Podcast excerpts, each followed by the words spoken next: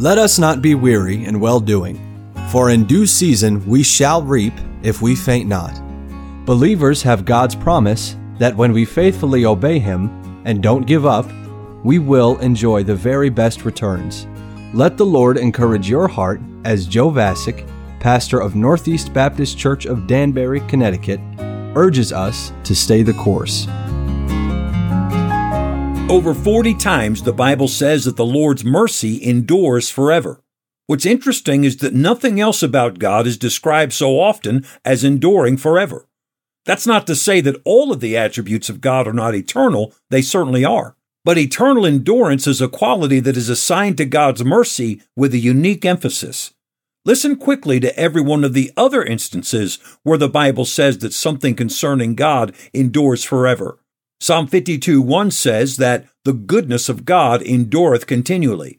Psalm 100 verse 5 and Psalm 117 2 say that God's truth endureth to all generations and forever. Psalm 111 3, 112 3, and 112 9 each say that his righteousness endureth forever. Psalm 111 10 says that his praise endureth forever. Psalm 119 160 says, Every one of thy righteous judgments endureth forever. Psalm 135:13 says, Thy name, O Lord, endureth forever. Psalm 145:13 says, Thy dominion endureth through all generations. And 1 Peter 1:25 says, The word of the Lord endureth forever. Eight different qualities, works, and aspects of God: his goodness, his truth, his righteousness, his praise, his righteous judgments, his name, his dominion, and his word, in a total of 11 different verses, are described as enduring forever. And the Bible says that God's mercy endureth forever 42 times, nearly four times as often as all those other attributes and actions put together. There's an entire psalm devoted to the fact that God's mercy endures forever. Psalm 136, where each one of the 26 verses ends with the statement, his mercy endureth forever.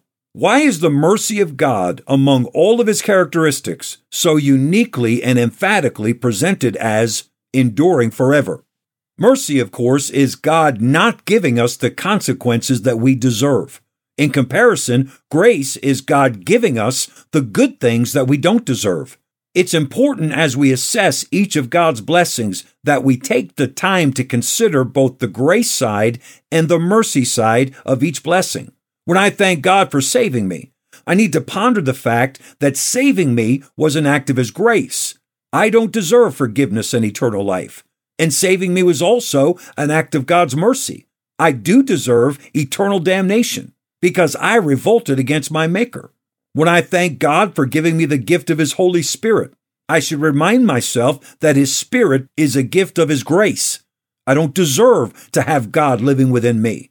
And the gift of His Spirit is a gift of His mercy. What I do deserve is to be filled with the fruit of my own selfish devices, to be controlled by the unclean spirits that are associated with the ways of Satan, which I chose. It would greatly enhance your personal, private worship of the Lord if you would evaluate each of God's blessings in your life in the light of what you truly deserve. When you consider God's blessings in the light of His mercy, you come to this realization every good thing that happens to me is an act of God's mercy.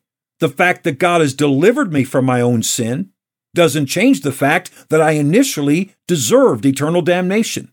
And just because I know that nothing I can do as a forgiven, born again child of God will cause me to suffer eternal damnation, it doesn't change the fact that I did deserve eternal damnation.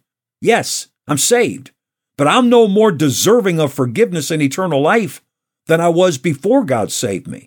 So every single blessing I enjoy, big or small, is an act of God's mercy. God's not giving me what I earned, what I deserve. And that fact will be true forever. After I've been in heaven for 10 billion years, I still won't deserve to be there. I'll still be there only because of God's mercy in giving His Son to die in my place. I'll be fully justified in being there through Christ, but it will still only be by God's mercy. Praise God that His mercy is forever. Let's talk about that word endure for a minute. Endurance implies opposition. God's mercy is forever, because it is strong enough to overcome those things that might threaten God's goodness continuing to flow to us. And let's face it, we all give God plenty of reasons to give up on us on a regular basis. We doubt Him, ignore Him, and blame Him. We get filled with pride and self and sin. We let the lust of the flesh, the lust of the eyes, and the pride of life draw us away from Him. We gripe and complain when we should be thanking Him and praising Him. And His mercy endures in spite of all that. He never gives up on His children. He never stops loving us.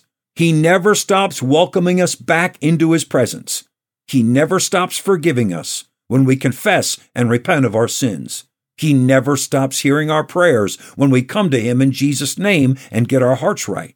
He never stops working to make us like Christ. His mercy endures, and it will endure forever. No wonder the Bible says repeatedly, Praise the Lord, because His mercy endureth forever. Christian, whatever your spiritual condition might be this very moment, you can run to your Heavenly Father because His mercy endures forever. Stay the course. We pray that today's program was a blessing to you. If you have any questions or comments, we'd love to hear from you. You can email us at staythecourse at nbcdanbury.org. God bless you.